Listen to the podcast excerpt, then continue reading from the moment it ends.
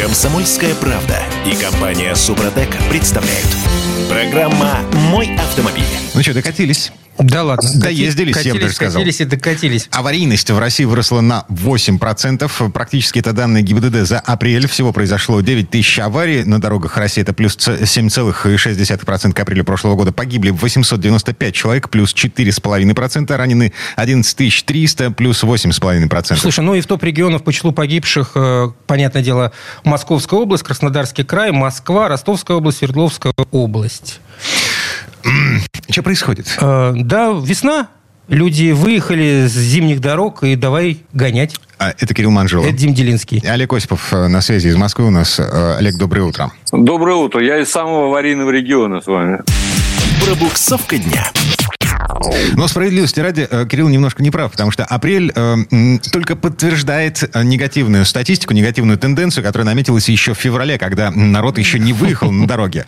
А с начала этого года в России растет аварийность, и, травматизм и смертность на дорогах. С чем это может быть Ну, связано? ну, эксперты же уже все объяснили, и они отчасти правы в первой части. Эксперты объясняют ситуацию ухудшением общего морально-психологического состояния водителей, чем я совершенно не сомневаюсь. По- Помимо весеннего обострения традиционного у некоторых категорий граждан, есть еще общее действительно морально-психологическое обострение. Это правда. А вот перегруженность дорог транспортом из-за изменения логистики, это, по-моему, сущая ерунда. Почему, Олег? Ну, потому что я вижу на дорогах, что было, то и есть, Ну, по и- сути дела. ну, я думаю, что если Э, говорить те о, самые о о московском регионе, там просто ввиду загруженности такой максимальной и не заметишь каких-то изменений. А вот то, что транспортные потоки у нас перенастраиваются в сторону юга, по-моему, это Вот вполне смотрите, логично. И Востока. Но... Ю- юга и востока, да, Да, конечно. Но странность. смотрите, какая история. Но все равно лидирует на самом деле Москва, Московская область. Да, ну э, хорошо, кроме э, Москвы и Московской области в этом списке вдруг мелькают Свердловская область, Ростовская область, Краснодарский край. Краснодарский край и Ростовская область – это все южные регионы. А Свердловская Это- область, на- насколько я предполагаю, это уже в сторону туда, э, Казахстан. Казахстана. Да, Свердловская область в сторону Казахстана. Ну, слушайте, э, на три машины стало больше там, или на, 30, на 330. Так, это а, не... а дороги это я у не- них не, не, не, не, не готовы к такому потоку. Послушайте, мало того, да, согласен, там, может быть, Свердловская область они не готовы. В Москве, в принципе, э, в общем, так особой перегруженности магистрали я не наблюдаю. Хотя все дороги ведут через Москву, как известно. У нас, чтобы попасть э, из одного региона в другой, все равно, как правило, ездить через Москву. Никаких хорд э, таких специальных нет, вот только собираются построить, кстати сказать. Вот поэтому тут я ни- ничего не вижу. И потом в, в Москве растет это все, и надо разбираться с причинами. Я вижу причины на самом деле в организации дорожного движения. Это очень серьезная вещь. И этим, э, по сути дела, мало кто занимается. Дело не в скоростных ограничениях и не в количестве камер. Как показал нам опыт, показывает опыт вот этого года, ты хоть все усей камерами, как в Москве усеяно. А аварийность, если э, состояние то самое пресловутое э, морально-психологическое ухудшается, значит, аварийность будет расти. Тут ничего не поделаешь. Ну, да, я понимаю. Впилиться, совершенно- впилиться в э, соседа по потоке можно и на скорости 40 километров в час, легко, непринужденно. Но растет и э, травматизм, и смертность. Как, вот именно. Количество погибших растет. Вот это вот э, тоска смертная. Хотя камер больше ставить некуда. В Москве, например, уже запретили, я так понимаю, что ставить камеры новые. Ну вот, хотя и количество все равно по каким-то причинам растет. Я хочу сказать об организации движения. Она никуда не годится до сих пор. И этим всерьез, э, собственно, говорят, есть такие институты специальные, которые занимаются. Я иногда что-то читаю там, а не то, что производят. В общем, это не выдерживает критики. Например? А, потому что, например, э, вот сегодня буквально еду утром, знаете, все проверяется эмпирически. Выезжаю сегодня на МКАД, еду, вдруг через 200 метров, так сказать, э, ограждения, какие-то ремонтные работы затеяны. Какого черта? Вы по закону, по правилам, которые существуют, по тех регламентам, обязаны предупреждать заранее, там, да, не за 200 метров, а значительно раньше. А там, э, тем более, так сказать, из-за поворота выскакиваешь, так сказать, ты не видишь этих э, конусов, которые стоят. И никаких световых там табло, чтобы это было видно в светлое время суток. Ничего этого нет. То есть сплошь нарушают, во-первых, э, ремонтники, которые занимается дорожными, дорожным обслуживанием, обслуживанием магистрали. Это сплошь и рядом. Из-за этого аварийность, мне кажется, тоже растет. Это нельзя сбрасывать со счетов. Черт где ставят машины. Люди боятся уехать с места ДТП. Если там небольшое, как помял крыло, так сказать, все, он стоит. Хотя везде плакаты, призывающие съезжать на обочину. Кстати, за езду по обочине тоже штраф, камера. Да, ну, прав... общем... правила говорят, что если при ДТП закрываешь э, движение, ты должен э, зафиксировать все и уехать, освободить пространство. Да, пока ты будешь фиксировать, тебя три машины могут въехать. Да, это, это тоже бывает. Угу. Очень часто на МКАДе, тем более, где скорость разрешенная, 100 км в час, так, на секунду. И вдруг выясняется, что там стоит впереди конус. Начинаешь резко перестраиваться, ты спокойно совершенно э, можешь угодить в неприятную ситуацию, так сказать, совершить ДТП. В общем, вот с этим надо разбираться. Регламенты не соблюдаются, даже те, которые приняты. А, Очень они... плохая, никуда не годящаяся разметка. Они... Отвратительные, да, извините, пожалуйста, я закончу. Давай. Хорошо, все, последнее, что развязки, которые новые строятся, не годятся, потому что там опять пересечение потоков. И опять машины, так сказать, съезжают из трех, из двух полос в одну или из четырех как у нас есть такое в Москве. И все эти стройки, они сделаны только для того, по-моему, чтобы кто-то смог, так сказать, на этом немножко заработать. Все. А, я на всякий случай ничего. напомню, Значит, вот эта мантра насчет плохой организации дорожного движения и строительства развязок ради попила бюджета, она эм, звучит уже не первый десяток лет. Э, все это время аварийность в России снижалась. Так или иначе, э, я не знаю по каким причинам, э, какими молитвами, э, какому богу господин Черников ставил свечки, все снижалось. Сейчас растет обратно. Ну, вот. Что поменялось? Поменялось морально-психологическое состояние и логистические цепочки. И, собственно, вот логично нам с вами объяснять. Логичные выводы. Угу. Так, ладно, давайте теперь о хорошем. У нас же есть хорошие новости? Угу. Есть. У нас полно хороших новостей. Да ладно. Чего? Дорога до Черного моря становится короче. Автодор ну. обещает к 10 июня открыть скоростные объезды Ростова-на-Дону и Краснодара. А, обещает, что экономия времени в пути от Москвы до Крыма в итоге от 3 до 4 часов. Э, от 3 до 4 часов. Что по деньгам, э, в общем, пока непонятна стоимость э, То этих есть, Что вы объездов. называете хорошей новостью? Экономию 3-4 часа или трата нескольких тысяч рублей? Которые вы потратите на времени, это э, главное, между прочим, вот эти дороги, мне нравятся М4, я по ней частенько ездил и езжу. И э, то, что там сделано, да и вы прекрасно знаете, не хуже меня, так сказать, это очень здорово. То есть, э, узкие места потихоньку ты объезжаешь. И главное, эта дорога безопасной становится. Правда, нельзя сказать, что на всем протяжении. Потому что, опять же, перед подъездом к Ростову это беда. Вот, может быть, сделают объезд Оксая, станет лучше. Но подъезд к Ростову – это очень аварийно опасно. Помимо того, что там пробки постоянные, так она еще и аварийно опасная. Это, э, это надо э, тоже, так сказать, признать. Вот. Но, в принципе, экономия нескольких часов, и главное, так сказать, э, ну, не оглядываться, и нормальные скоростные ограничения, там кое-где можно 130 ехать, это очень хорошо. То есть это большое дело, с моей точки зрения. Не так устаешь. Угу. Ну и Автодор еще обещает до конца этого года довести трассу М12 до Казани. Ну вот. Сейчас готовы только три участка в Московской и Владимирской областях. До конца года вот все, вся дорога будет. Чудесно. А потом до Екатеринбурга она пройдет. Чудесно. Это тоже здорово. Это уже на будущий год. Это уже, да, это уже на перспективу. Но это хорошо, это хорошая перспектива. А с Екатеринбурга и на восток куда-то дальше. И смотрите, а, еще один положительный, позитивный момент, который я во всей этой истории вижу. А, помните, как открывалась трасса М11 Москва-Петербург? Что ты имеешь в виду, как она открывалась? Как ленточку резали? Да, ленточку там перерезали регулярно с открытием новых ты, ты имеешь в виду поэтапно? А, там были дикие проблемы с мобильной связью и с инфраструктурой, типа заправок, едалин, вот это все. И мне кажется, что с инфраструктурой там до сих пор наблюдаются проблемы на некоторых участках. Беда, беда, я могу вам сказать. С инфраструктурой беда, конечно. Это отмечали, кстати сказать, и э, наши мужи, которые занимаются этим строительством. А главная причина, с моей точки зрения, то, что попробуй что-нибудь там построить, ту же АЗС. Ага. Во-первых, это разрешение, во-вторых, это дорого, друзья мои. Там же э, разные, так сказать, э, застройщики, которые хотят заработать на всем. Не только на нас, не только на проезде до Шереметьево за 500 рублей, а с легкового автомобиля, там в таких пределах 400-600. Вот, в разное время суток, а еще и на том, кто сказать, строит и собирается оказывать услуги автомобилистам. Ну, так и вот. это, конечно, беда. Автодор объявил о том, что ошибки... э, Будут доп- учтены. О, Они уже учтены. Вот, то есть все эти съезды, Аппетиты, аппетиты умеренны будут, наверное. карманы для отдыха, площадки, а, значит, все это инфраструктура, ам, я имею в виду и связь, и заправки, и зоны отдыха, это все запроектировано уже. То есть это...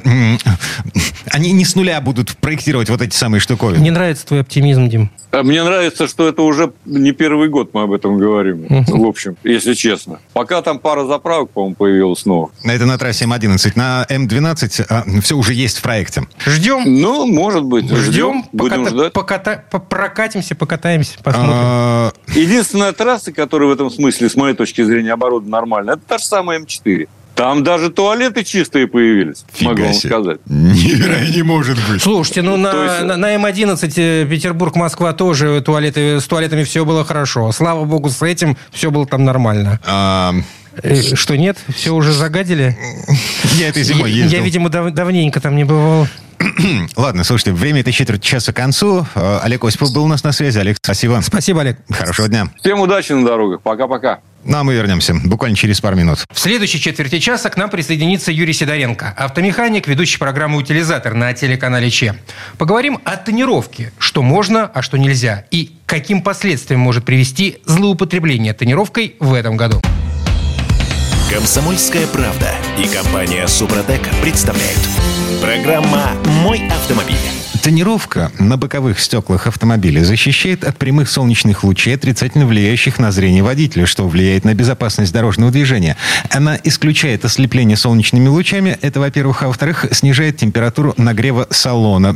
А, Нет необходимости включать кондиционер. И автоматом мы имеем экономию топлива. Это Дима Делинский процитировал инициативу которая появилась тут на днях. Э, В общем, мы все в шоке, если честно. В Госдуме она на днях появилась. Страна э, какой год подряд борется с тонировками. А тут в Госдуме предлагают отменить штрафы за тонировку боковых стекол. На тебе, пожалуйста, боковых передних стекол, потому что боковые и задние разрешено тонировать. Мгм. В общем, Кирилл Манжула Э, Дим Делинский. и Юрий Сидоренко, автомеханик, ведущий программы «Утилизатор» на телеканале «Че у нас на связи?» Юр, доброе утро. Доброе.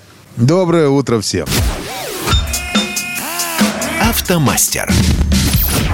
Не, ну что, нормальный аргумент. Экономия топлива. И слава богу, не предложили разрешить тонировку лобового стекла. Да. Э, Слушайте, ну там э, с лобовым стеклом, в принципе, тоже там проскакивали эти вопросы. Вообще, э, э, фракция ЛДПР уже давно выступает с этой идеей. Вот, и очень давно хотят, чтобы у нас вернулась тонировка. Я, честно говоря, не понимаю, зачем. Вот лично я. Потому что я никогда не любил вот эту тонировку на глушняк. Ну, во-первых, непонятно, кто в машине едет. Ну, ну реально непонятно. А еще же это опасно. Э, Потому погоди, что... Погоди, э, да, тебе чисто эм, эмоционально важно знать, кто едет в, В, машине. соседней авто- в соседнем автомобиле? Мне нет, сотрудникам полиции, да. Окей, хорошо. Но ведь... э, Ну а как? Ну там, если там едут бандиты какие-нибудь, ну надо же видеть, кто там едет. А вдруг там в машине сидят 15 человек вооруженно? Ну не 15, там 5. Понимаете? А мы их не видим. Они остановят машину, а их, извините, из, из винтовки Не, застрелят. ну если, если, не дай бог, такие сидят, то я не думаю, что они будут э, оружием э, перед окнами крутить. Господи, если у нас разрешена сплошная тонировка задних, боковых Да. и заднего стекла, то легко непринужденно на заднем сиденье хоть гранатомет можно возить в боевом снаряженном состоянии. Не дай бог. Слушай, ну вот по поводу заднего, м, задних тонированных стекол, мне это дело помогает, потому что у меня у автомобиля задние боковые, и э, до какого-то времени еще и само заднее стекло было, были тонированы еще с салона. И это реально удобно, потому как э, когда ты оставляешь вещи на заднем сиденье, пар- паркуя автомобиль, ты э, спокоен, потому что их просто не видно с, э, с улицы, и, соответственно, вор не заинтересуется этим. А зачем ты оставляешь вещи в машине? Ну, слушай, ина- А, а- а зачем смотреть? Ты подошел, разбил стекло и взял. Они не бьют стекла, если не знают, что там лежит. Это мне в полиции объясняли. Когда... Это в полиции, я тебе могу сказать, что бьют стекла, чтобы просто на всякий... Пошел мимо, ударил, убежал. Ну, это на всякий случай, чтобы ты не оставлял какие-то барсетки там и так далее, ве- ценные вещи в машине. Кирилл, это опасно просто. Да нет, это понятное дело, что опасно, конечно, но иногда там, знаешь, куртку хочется сбросить, если вдруг стало теплее. Это да, это да, это можно делать. Нет, я с тобой согласен. Задние это создает небольшой уют, и, конечно, менее жарко становится в машине, само собой. Но с передними стеклами я вам скажу как. Да, конечно, можно просто затонировать атермальной пленкой. Просто вот эта инициатива, она звучала как? Чтобы не пользоваться кондиционером. А, понимаете, кондиционер подразумевает под собой это а, то, что поднимает температуру в машине. Вот. Если термальная пленка, она вообще практически прозрачная. Ну, если считать, что там само стекло, оно уже там 10, ну там э, на 10% оно уже не пропускает свет. Уже даже с завода, грубо говоря. Еще туда клеишь пленку, получается где-то 15. Это разрешено. Даже прозрачно. Вот у меня, у меня передние стекла, у меня они термальные. Причем передние и лобовое, и боковые. Это на УАЗе, я хочу заметить. Причем с завода, на всякий случай. И у меня, когда солнце Жир. светит, например, на руку, да, солнце светит на руку, и, между прочим, не жарко. Вот. И, э, ну, не жарит руку. И, это- и этого достаточно, потому что э, разрешенной пленкой, например, защититься от прямых лучей, от света именно, ну, невозможно, ничего не получится. Вот. А, а, э, той пленкой, которая разрешено, ну, она реально, это, ну, фактически, это прям вот, ну, разрешено, она прозрачная, стекла разрешаются. Вот. И э, я, я просто напомню, то, что светопропускаемость лобового стекла должна быть 70%, ой, 75, не менее 75. То есть вы можете э, за- за- затонировать 25%. 10% это стекло, остается 15. А 15% э, ну, э, это практически прозрачная пленка. То есть она чуть-чуть, чуть-чуть совсем. А передние боковые стекла 70%, то есть 30%. Там 10-20% пленка вы можете э, затонировать. И то не факт, потому что сам вот этот прибор, который меряют э, тонировку, он тоже там своими погрешностями при определенной температуре должен измеряться. И там обязательно будет больше. Сколько он там намерит, непонятно. Если стекло будет, если грязное, то он еще больше намерит. На всякий случай, Вот. да, м, вот эта процедура измерения, она эм, Регламентировано законом. формализована. эм, Да. Там, значит, понятые, прибор с сертификатом. Значит, Более того, должна быть особая влажность О, и давление. Да, да, там, э, и вот влажность я точно помню, там от 40 до 80 процентов. То есть там четкий, ну, ну, хотя мы все время в этой влажности. А- Фактически. Ну, когда если дождь только на улице Я идет, понял, тогда я будет понял. А, значит, а, на юге, вот э, в Сочи, значит, в районе высокая Геленджика. влажность? Да, да, да, да, да, да. Там машины тонированы наглухо, потому что приборами пользоваться нельзя. Слушай, ну я тебе могу сказать, что в Петербурге у нас тоже влаж- влажность, дай бог, бывает. А здесь смысл тонироваться, здесь солнце не светит. И джигитов и здесь хватает, я тебя умоляю. Э, Слушайте, ну, э, я могу сказать, ну, сейчас есть разные законы тонировок, которые, в принципе, можно делать, если уж честно на то пошло. Есть всякие там, например, напыляемая полиро... ой, это тонировка, она вроде как там попадает по, по процентам. Хорошая штука, это когда вот эти всякие, знаете, такие съемные тонировка я называю. Такие шторки ставятся. Если уж действительно тебе надо, взял шторочку, поставил и все. А есть вообще подъемные шторки. Очень Ну, это даже и штука. тренировка ты не назовешь. Это ну, ну, Ну, шторки и шторки. Ну, она вот смотрится очень классно. Да, это дорого, вопросов нет. Конечно, проще пленкой заклеить и все. Но с пленкой, я говорю, с пленкой мне, я лично против этого, потому что это опасно. У нас же народ как? У нас же, ну как, если, если уж э, начать, так во все тяжкие сразу же. То есть, как, как затонируют, еще и лобовое стекло, ну, глушняк затонируют. А потом ночью эта машина едет. Там так-то ничего не видно. Вот, потому что пленка дешевая какая-нибудь стоит. Вот у меня, например, в машине у меня дорог- очень дорогая пленка затонированная. У меня изнутри, вы знаете, мне даже когда э, пишут зрители, знаешь, какая история происходит? Они мне пишут, Юрий, а почему вы обманываете, что вы играете в движении? Я говорю, «См- я отвечаю, в смысле, ну, у себя в группе ВКонтакте. Они говорят, ну вот мы когда смотрим программу, мы видим, что у вас стекла не тонированные изнутри, сзади там. А снаружи у вас машина тонированная, значит, вы не в ней играете. Я говорю, ребят, ну, у меня специальная тонировка хорошая. То есть у меня изнутри стекло, как будто тонировки нет. Вот, оно чуть-чуть серенькое, а снаружи там довольно-таки темное. Это я говорю про задние стекла. Потому что в УАЗике ты ездишь вообще как в аквариуме. Там, там, если машина не тонированная, там просто, там очень душно. Э, если она дешевой комплектации, ну как обыкновенной комплектации была, то это там просто жесть. Кондиционера нету, там ничего нету. И э, даже когда окна открываешь, она же нагревается так, там крыша здоровая, нагревается так, что там просто как в этом, как, как в духовке едешь. Прекрасно. Можно, можно тонировать, чтобы это было не более там процентов, которые я назвал. Вот, это можно сделать. Затонировать я термально будет не жарко. И самое главное, э, чтобы не было зеркальная тонировка. Ребята, это вообще запрещено. Это запрещено и в том числе на задних стеклах. Зеркало запрещено Вообще везде. везде. Да, по машине, потому что оно отражает э, свет фар другой машины, может ослепить людей. Вот. Так, слушайте, и возвращаясь к вопросу э, о, о том, почему, собственно, Госдума вернулась э, к этой теме. Народ же по-прежнему тонируется. Ну, ты хочешь сказать, что ч- чего ради запрещать, когда нужно просто узаконить э, то, с чем бороться невозможно? Да, если ты не хочешь, эм, в смысле, если ты не можешь побороть что-то, э, возглавь это что-то, фишка в чем заключается? У нас же живых инспекторов на дорогах становится все меньше и меньше. Вот. А штраф за неправильную тонировку 500 рублей. 500 рублей, если ты э, попал и не исправил ситуацию в течение, как правило, 10 дней. Дальше все-таки пожестче будет, если тебя поймали после вот первого наказания. А там и штраф повыше, и... И даже до 15 суток может, можешь получить. Это э, если у инспектора хватит смелости э, предъявить тебе неповиновение сотруднику полиции. Ну, это через суд, естественно, решается, но, тем не менее, э, опасность такая существует. А Какова вероятность того, что ты в течение 10 дней дважды нарвешься на одного и того же инспектора? Э, Весьма маленькая вероятность, кроме одной простой ситуации. Если э, сотрудники местного, местной ГИБДД не объявили рейды по поимке людей с тонировкой. Такие рейды проводили у нас в Петербурге не далее, как год тому назад.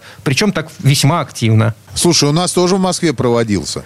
Я даже застал такой ред. И очень забавно смотрел, как люди отдирают тонировку, стоят. А причем, знаешь, что самое интересное? Самое, что неприятное. То, что ты пленку сорвешь быстро, а клей снять довольно сложно. А как снять клей, я знаю. А многие, например, не знают. А расскажи. Потому что это... А, Ну, я, я тонировки очень много снимал а, за свою жизнь, потому что, а, когда приняли этот закон о запрете тонировки, все наши корпоративные клиенты, государственные, ну, не государственные, а фирмы, в смысле, им пришлось официально снять, потому что там очень большой штраф сразу же. То есть это за на юрлицо. Вот. И счищается очень просто, ребята. Это мыльная вода и лезвие от, э, э, от вот этого движного ножа. Все. И спокойненько пшикаешь водичкой, аккуратненько вот так вот лезвицем по стеклу водишь и снимаешь. Ну, надо, конечно, иметь определенную сноровочку, чтобы не поцарапать стекло. Но снимается очень быстро и хорошо.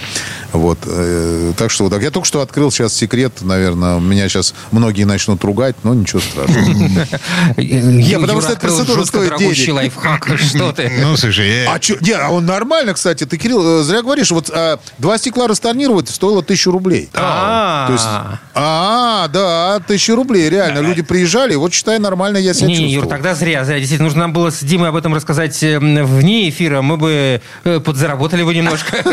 Да не, просто сейчас машину уже мало с передней тонировкой, поэтому я спокойно рассказал. В общем, лучше не тонировать, чтобы потом не исправлять. Ну, либо тонировать а термальной пленкой, и все будет нормально. По крайней мере, в, в машине будет не жарко. Это точно совершенно. Причем ей может тонировать и лобовое стекло, и боковые стекла. передние. Юрий Сидоренко, автомеханик, ведущий программу «Утилизатор» на телеканале Че был у нас на связи. Юр, спасибо. Спасибо, Юр. Хорошего дня. Большое спасибо, всем удачи. Ну, а мы вернемся буквально через пару минут. В следующей части программы у нас Федор Буцко. Поговорим о том, когда закончится мода на кроссоверы и при чем тут электромобили.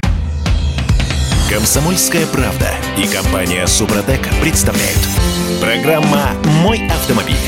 Больше половины всех машин в России, всех новых машин в нашей стране, это кроссоверы. По, по итогам прошлого года Вот это новость. 55% всех проданных автомобилей. Эм, и вот вопрос, а, а как- когда это закончится? Они а Почему это должно заканчиваться? Мне очень нравятся кроссоверы. А мне, мне странно. Ну, просто потому что, смотри, это чистый маркетинг. Эм, Почему маркетинг? Полноприводная машина, вместима. Полноприводная? У меня, ну, у, Да меня под- что? у меня подключаемый полный привод, безусловно. Высокая машина. Я не боюсь поребриков, коих у нас в городе дофигища, и на которые наезжаешь постоянно на седанах. А, чудесно. Значит, мы говорим о новых машинах. Ну. Новые машины, новые кроссоверы в нашей стране это а, китайцы, которые либо А. собираются в нашей стране, либо Ну, они- возятся в нашу страну, либо собираются собирать в, В, нашей в стране. редких случаях они полноприводные, я с тобой согласен. Да, принципиально они не умеют в полный привод. эм, и в связи с этим, собственно, вопрос. А нафига парковаться на поребриках и бордюрах?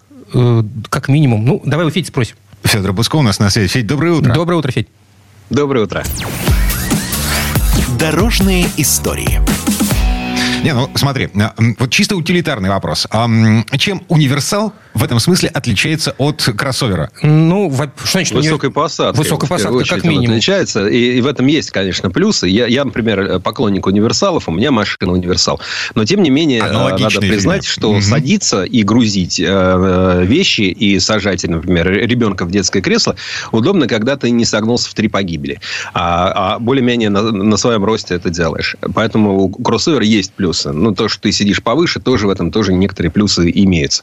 Вот. Поэтому я не хочу сказать, что кроссовер это такая бессмысленная, плохая, ненужная машина. Да нет. Это просто чистой воды маркетинг, Федь. ну, Да, на- угнетает- на, нас угнетает- зарабатывают больше, чем если бы мы покупали Ну, универсал. Чего ты придумываешь? Какой это Ну, маркетинг? это правда, да. Ну почему? принцип. Первый кроссовер в истории это Toyota RAV 4. Ну, как же, э, Ни- Нива, конечно же, это, это Нива, это Лада а, Нива. а, хорошо, Вот, ладно. но, Для Европы э, Toyota, тем не менее. Ну как, ну это же прекрасная машина. Да прекрасная машина. Я ничего не, не- я не против маленьких компактных внедорожников. Я не против городских кроссоверов. Я против их, э, так сказать, за- засилия. И того, о чем говорит э, как раз Дмитрий, о, о том, что это маркетинг. Дело в том, что для автопроизводителя продавать кроссоверы выгоднее. То есть, э, все детали, из которых он состоит, лишь немножко дороже, чем у, допустим, седана. А стоят они сильно дороже. То есть, кроссовер сильно дороже. Если вы, мы вспомним, сколько стоил Hyundai Solaris и Hyundai Creta, сколько стоил Mercedes C-класса и кроссовер GLC Mercedes. Получается, разница значительная, иногда там в полтора раза. Ну, накинули пару опций, там, не бог весь каких дорогих. Из Китая везут, ну, 97% машин, которые к нам официально ввозятся из Китая, или здесь э, китайскими брендами продаются, это кроссоверы. А это перебор. Ну, братцы, кролики, 97% это не шутка. Ну, не- это абсолютный перекос. Но это не только у нас. Ну, то есть, у нас это экстремально, но, в принципе, вот эта мода на кроссовер, она же глобальна, она же и в Европе, и в Китае, и в Штатах, там везде доля кроссоверов больше половины. Потому что везде люди одинаковые. Но при этом есть э, предположение, что тренд этот скоро сменится. И вот э, считают многие эксперты, я почитал там разные интервью, поговорил с людьми, считают, что кроссоверы постепенно будут сдавать позиции. Так. Почему? А, да, во-первых, потому что ну, тут локомотивом прогресса и такой локомотивом смены трендов выступают электромобили. Дело в том, что, ну, понятно, чем машина компактнее и чем она аэродинамичнее, чем она легче, тем ниже у нее расход энергии. Мгм. Если речь идет о машине бензиновой или дизельной, ну, это тоже важно, но в конце концов ты заехал на заправку, сунул пистолет в бак и можешь ехать дальше. С электромобилем так все-таки не происходит. То есть, Логично понятно, да, надо, надо искать, где зарядить, или если даже ты знаешь, надо все равно ждать. А, то есть, соответственно, чем легче будут эти электромобили, тем больше у них шансов на победу вот в этой конкурентной борьбе на рынке, вот в борьбе за там, кошельки, да, что купит. И а, поэтому, значит, во-первых, поэтому кроссоверы должны так постепенно, постепенно освобождать вот эту поляну. А, во-вторых, потому что ну, электромобили же пользуются определенными льготами, ну, вернее, их владельцы пользуются определенными льготами, и эм, в ряде стран уже эти льготы начали потихоньку обрезать. А, ну, то есть, э, мы там, живя, там, допустим, в Москве или Петербурге или другом городе с платной парковкой, еще пользуемся там бесплатной парковкой, не, не можем не платить э, некоторые виды налогов там, и так далее. Но при этом м, мы, вот, нас, допустим, лишили того, чтобы эти машины можно было ввозить сюда беспошлино. А в Европе начинают им уже наступать на пятки. То есть, тяжелые машины вскоре перестанут э, пользоваться льготами. Например, во Франции сейчас электромобили до 2400 килограммов пользуются ль- льготами, могут, э, собственно, не платить большие налоги. А в ближайшем будущем э, эту массу, вот максимальную массу снизят до 1,8 тонны. А, Соответственно, 1800 килограммов. Давайте считать. Допустим, возьмем, скажем, Теслу. А, Самая тяжелая вещь, э, самый дешевый агрегат в любом электромобиле – это не двигатель, это, собственно говоря, батарея. Да, в Тесле она весит 540 килограммов. То есть, у вас под днищем автомобиля плотно упакованные почти 对。20 тысяч таких топливных элементов. Ну, по сути, как пальчиковые батарейки. Они очень похожи и по форме, и по размеру. Вот представьте, что вы возите всегда под днищем 20 тысяч пальчиковых батареек, которые весят там 5-6 центнеров. Соответственно, э, чтобы вам машину под льготы подогнать, вам нужно, чтобы она была в остальном-то небольшая, чтобы она там тонну весила, и все, а дальше, дальше уже, уже не пойдет. Поэтому это одна из причин, по которой SUV или кроссоверы могут, э, так сказать, уходить э, из такого, ну, ну, не то, что уходить, но просто их не будет Ну, так гл- глобально- глобального сегмента, да. да, другая причина в том, что эм, сейчас вот с этой сменой моды, с переходом на электрички и так далее, совершенно позабыли интересы э, сторонних, э, э, интересы компаний, ну, всяких транспортных предприятий, такси, каршеринги, э, машины для фирм и так далее. А, а они достаточно большую часть рынка на самом деле составляют. Э, ну, скажем, в Германии треть машин покупают физлица, а две трети ставят на учет э, компании. А вот в сегменте электромобилей выбора почти нет. То есть, потому что, опять же, все кроссоверы. А кроссоверы покупать обычно невыгодно. Соответственно, для того, чтобы подтолкнуть этот рынок, то тоже, в общем, ну, нет, нет электрических универсалов на рынке. Нужны электрические универсалы, седаны, хэтчбеки и так далее. А, а их особо нет. Ну, вернее, есть пока только один. Это, кстати, знаешь, знаете, что это единственный сейчас в Европе электрический универсал. Это китайский MG. Но MG была какая-то британская марка, ее выкупили китайцы. И вот э, Ты видел когда-нибудь концерн Saik. машину? Нет, такой не видел. Эм, Я видел эм, электрический Volkswagen ID4, электрический BMW. Ну, они маленькие совсем. Ну да, ну так как, как бы нормальная машина. Это не, не кроссовер, это Не, маленький не, нет, маленький, городской автомобиль. маленький городской автомобиль. Ну, вот тебе надо коробки возить, документацию какую-то возить, там, себя там возить, в отпуск на, на казенной машине ездить. Это же самое любимое занятие, не только для русских, для немцев ведь тоже. Вот, поэтому нужны универсалы. Ну, в общем, все будет. Постепенно будет больше разнообразия. В общем, мы не останемся с одними э, SUV, э, кроссоверами. Значит, э, мир не заканчивается, это хорошо. Ну, то есть здравый смысл все-таки иногда побеждает маркетологов. Ладно, Дим, найдешь ты себе подходящую машин- электрическую? машинку. Да, Да не уж. в жизнь. Ну, это ты сейчас так говоришь. Посмотрим, что будет лет через пять. Да, конечно, будешь говорить. Опять электричество дома отрубили, я сегодня Не- не зарядился. Где мой пауэрбанк? Давайте к следующей теме. Можно? Да, Я конечно. прям Нужно. смеялся, читал и смеялся. Суть в чем? А, В Евросоюзе есть закон, который предписывает использование биодизеля. Ну, в определенном количестве его нужно добавлять в обычную солярку, в обычный дизель. А Суть в том, что он, э, биодизель, получается из возобновляемых источников. И в нем нет э, серы, которая вредная и которая нам сильно портит воздух.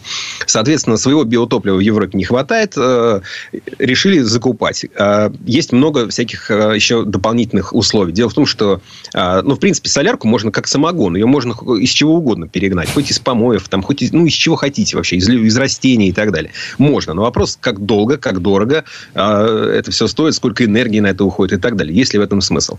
В общем, в Европе э, решили, что некорректно перегонять себе вот эту самогонку для машин, биотопливо, значит, биодизель, например, из рапса, потому что в мире много голодных, ну, вообще нехорошо, а мы тут продукт питания в топливный бак заливаем. Некрасиво.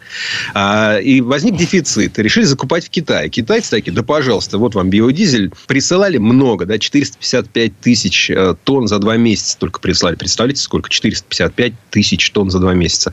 А, дело в том, что биодизель стоит значительно дороже. Там, э, присылали, присыл- присылали, а, а выяснилось, что подделывали сертификаты, не из того его перегоняли, что европейцы хотели.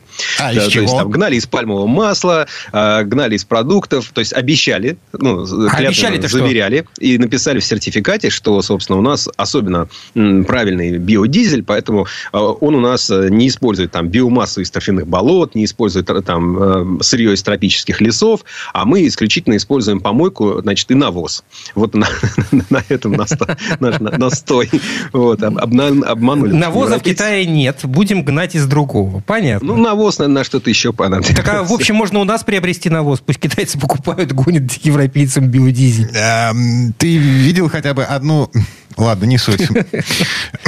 Так знали б, из какого ссора? да? Да-да-да-да-да. Ра- Именно. Растут цветы в баке нашего автомобиля, да. Я, я- Ну, в, общем, э, действительно, если что, можно из э, практически любого топлива, значит, из любого сырья приготовить автомобильное топливо. Есть известная машина, которую я, кстати, видел как-то в замечательном рижском мотор-музее. К сожалению, туда теперь сложно добираться, но если вы там где-то поблизости окажетесь, очень вам рекомендую. Там стоит а, полуторка, вот этот самый ГАЗ-А, который м, служил партизаном и ездил на дровах. Ну, вот к тому же двигателю, вот они как-то там присоседили. Федь, а чё- чего европейцы-то обиделись на китайцев в результате? Чем все закончилось? да, да, стучат, стучат ногой, да, требуют разбирательства и так далее. Ну, потому что вот эти продвинутые европейские страны, которые переплачивали, там, Нидерланды, например, купили почти 400 тысяч тонн, там, в Бельгию, в Испанию это топливо шло. То есть, они рассчитывали, что да, мы переплачиваем сильно, потому что могли бы просто нормальный русский, э, русское топливо покупать. Не, это не, не, каш- не кошерно нынче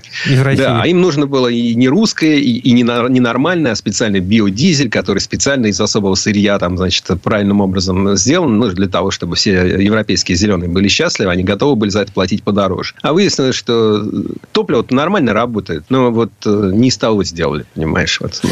Пожалеем, бедняк, пожалеем, всем сердцем. Федор Бусков у нас на связи. Федь, спасибо. Спасибо, Федь. Хорошего дня. Всего доброго. Ну, а мы вернемся буквально через пару минут. В следующей части программы у нас журналист и летописец мирового автопрома Александр Пикуленко. Послушаем историю о путешествии на старом москвиче в Арктику. Комсомольская правда и компания Супротек представляют. Программа «Мой автомобиль». А это мы вернулись в студию радио «Комсомольская правда». Я Дмитрий Делинский. Я Кирилл Манжула, и в этой четверти часа у нас традиционная история от Александра Пикуленко. До этого населенного пункта на карте России невозможно доехать. Ну, во всяком случае, если попробовать проложить маршрут, скажем, в Яндекс-картах или Гугле. До Чукотского певека, говорит нам интернет, дорог нет. Однако с этим не согласны члены экипажа экстремальной автомобильной экспедиции «Москвич в Арктике». Они едут на «Москвиче 427» 1976 года выпуска. Первый этап экспедиции стартовал еще в феврале. Выехавший из Якутска экипаж добрался до Магадана. Большую часть пути их сопровождали морозы за минус 50 градусов. А в этих условиях у легендарного москвича замерз двигатель, выдавило масло от сильного мороза, потрескалась вся краска на капоте, но автомобиль, проехав около 2000 километров, достойно выдержал испытания. Умели делать. Угу. На втором этапе команда планирует добраться до самого северного континентального города Евразии, до Чукотского Пивека. И вот тут слово Сан Санычу. Дорожные истории. Реклама не входила в набор социалистических методов хозяйствования. Поэтому старина «Москвич» немного смущен от такого внимания к нему. А ведь не было лучшего народного автомобиля, чем «Москвич». Во всяком случае, пока в Тольятти не возвели Волжский автозавод. Свое дело москвичи знали и поначалу даже сопротивлялись более модным и современным «Жигулям» и на обычных дорогах, и на раллийных спецучастках тому времени в международных ралли москвичи сумели зарекомендовать себя грозными соперниками для именитых заграничных марок. Совершенно неожиданно для последних снова подвела излишняя скромность. Ведь весь мир удивлялся незнакомому слову «москвич». Ну, нас-то ни в чем не надо убеждать. Знаем, на что способен в умелых руках грамотно подготовленный москвич – мы-то едем на универсале модели 427 с родными агрегатами выпуска 1975 года. Да не куда-нибудь, а в Магадан. Читали крутой маршрут Евгения Гинзбург? Машина следует в столицу Золотой Колымы. Это только для разгона. В планах у члена Русского географического общества Богдана Булычева и его команды добраться на «Москвиче 427» до поселка Эгвекинот на Чукотке, на самом краю российской земли. Отмахать без малого 5000 километров. Тому, кто не доучил географию в школе, Google карты услужливо сообщат. Невозможно проложить маршрут. И это как раз то, что нам нужно. Сегодня, когда за окном торжествует дружная весна, первый этап экспедиции успешно пройден – «Москвич-427» озонировал столичным выхлопом. Затуманенные февральские улицы Якутска, растревожил своей алой мантией обитателей золотоносной Устнеры, вспорол светом раллийных фар заснеженное безмолвие трассы Р-504 Колыма. В поселке Аймикон считающимся одним из самых холодных мест планеты, москвича встретила температура минус 57 градусов Цельсия – Конечно, не минус 71,2, как отмечено на памятной стеле, но все же полюс холода. Шепотом звезд застывает в этих краях дыхание человека. Здесь же москвич постигла и первая, и пока единственная поломка. Выдавила масло через сальники. А еще от мороза облезла краска с капота. Как любая жидкость, масло при замерзании расширяется. Зато ремонт в походных условиях добавил несколько колоритных кадров в портфолио экспедиции. Ну а после Устнеры путешественники проехали по нетронутыми колесами моноприводной техники Зимнику и через Суцуман наконец-то добрались до Магадана. Надо сказать, что экспедиционный «Москвич-427» не совсем обычный «Москвич-универсал». Он подготовлен в точности так, как в 70-е заводские спортсмены готовили к соревнованиям боевые технички. Форсированный мотор, проваренный кузов, усиленная подвеска, широкая резина – Такие технички везли за зачетными экипажами запчасти, шли в общем канале ралли. Нередко обходили и привозили минуты экипажам конкурентов. Эти незаметные труженики раллийных трасс, сервисные машины заводской команды АЗЛК впервые прошли проверку супермарафоном Лондон-Мехико в 1970 году. Советская команда не располагала возможностями западных соперников, поэтому технички везли с собой все, что могло понадобиться для обслуживания боевых машин в закрытом парке или прямо на трассе. Загружались под завязку. То, что не влезало внутрь, размещали на верхнем багажнике. В 1970 году перед погрузкой на судно, отходившее в Латинскую Америку, москвичи взвесили. Без бензина, экипажа и личных вещей механиков одна весила 2527 килограммов, а другая 2564 килограмма. В 1971 году сборная СССР впервые участвовала в ралли «Адак Тур де Европ». Это соревнование с 1956 по 1992 год устраивал Всегерманский автомобильный клуб. В том далеком году ралли прошло по дорогам Советского Союза. Событие до этого не случавшееся. Конечно, тур Европы считался не столько спортивным, сколько туристическим соревнованием. Это было штурманское ралли, где запросто между пунктами КВ могли задать три разных средних скорости – в 1973 году советская команда второй раз участвовала в этом соревновании на дистанции 13 200 километров по дорогам Европы. Было выставлено 5 экипажей на автомобилях «Москвич-412». Их поддерживали две технички «Москвич-427». Одна Вадима Ржичицкого и Николая Шевченко, вторая Льва Евсикова и Александра Терехина. Сборная СССР добилась на тур Европы отменных результатов – ни один из советских экипажей не сошел с дистанции, хотя из 63 стартовавших финишировали только 46. Вот что вспоминает о той гонке двукратный чемпион СССР, мастер спорта международного класса Вадим Борисович Оржичицкий. В румынском городе Брашев все остановились на отдых. А нас на техничке руководитель команды Ипатенко погнал вперед в Стамбул прописывать легенду, чтобы наши могли проехать и нигде не промахнуться – Улицы в городе путанные, движение сложное, а устроители могли расставить по маршруту внезапный контроль прохождения. А затем был тяжелый каменистый этап. Словом, отдохнуть удалось только на пятые сутки в Афинах. Все отправились на экскурсию, а мы отсыпались. До сих пор жалею, что не увидел Парфенон. Большая заслуга во всех этих успехах принадлежала экипажам технической поддержки. Но вот беда оригинальных техничек «Москвич-427» не сохранилось. Отправившийся в дальнюю дорогу на Колыму «Универсал» автомобиль технической поддержки советской команды на ралли Тур Европы 1973 года. Это так называемая реплика, воспроизведение оригинала с максимальной возможной достоверностью. Для экспедиции Русского географического общества автомобиль предоставили неравнодушные к истории завода «Москвич» люди – я сам когда-то работал на автозаводе и гонялся на москвичах. Один из сильнейших инженеров, двигателистов страны Дмитрий Альшевец, тоже сотрудник заводского спортбюро. Владимир Якунин, инженер-конструктор, строил гоночные формулы и аурусы.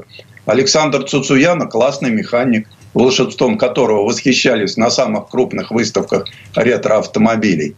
А еще автомобильный журналист и писатель Денис Орлов – так вдохновенно описавший все нюансы воссоздания машины. Консультантом проекта выступил сам Вадим Борисович Ржичицкий. С того момента, как все вместе они задумали воссоздать боевую техничку, минуло более 10 лет. Машина, что называется, ждала своего часа. Само собой, все эти годы вынашивались разные замыслы на ее счет. Ралли старых автомобилей, олдтаймер, галереи, пробеги. Но чтобы махнуть на Чукотку, у местных трасс пока другая слава. Хотя, если присмотреться, не труднее они высокогорных перевалов Перу, саван Аргунгу и австралийского буша, где полвека назад москвичи достойно соперничали с машинами известнейших марок. Времена меняются, как известно, к лучшему. Возможно, при содействии Русского географического общества большие автомобильные мероприятия придут на дороге Колымы и Чукотки. Пока же впереди еще три этапа экспедиции. Будущей зимой экспедиция проложит свой путь по трассе Арктика и через Зарянку Среднеколымская Андрюшкова доберется до Пивека. Ну а летом 24-го пройдет еще один этап. Путешественники приедут в поселок Эгвекинот. Таким образом, впервые техника с задним приводом проедет от Северного Ледовитого океана до Тихого. Потом автомобиль погрузит на корабль, и он поплывет во Владивосток. Откуда начнется четвертый этап? Наш боевой универсал отправится своим ходом в Москву, где и финиширует на Красной площади. Так что москвич не подкачай. Как ни сторонился ты рекламы в прошлом, теперь все внимание на тебя. Дорожные истории. Сан Саныч, спасибо. Это был Александр Пикуленко, летописец мировой автомобильной индустрии. И у нас на этом все на сегодня. Дмитрий Делинский. Кирилл Манжула. Берегите себя. Программа «Мой автомобиль».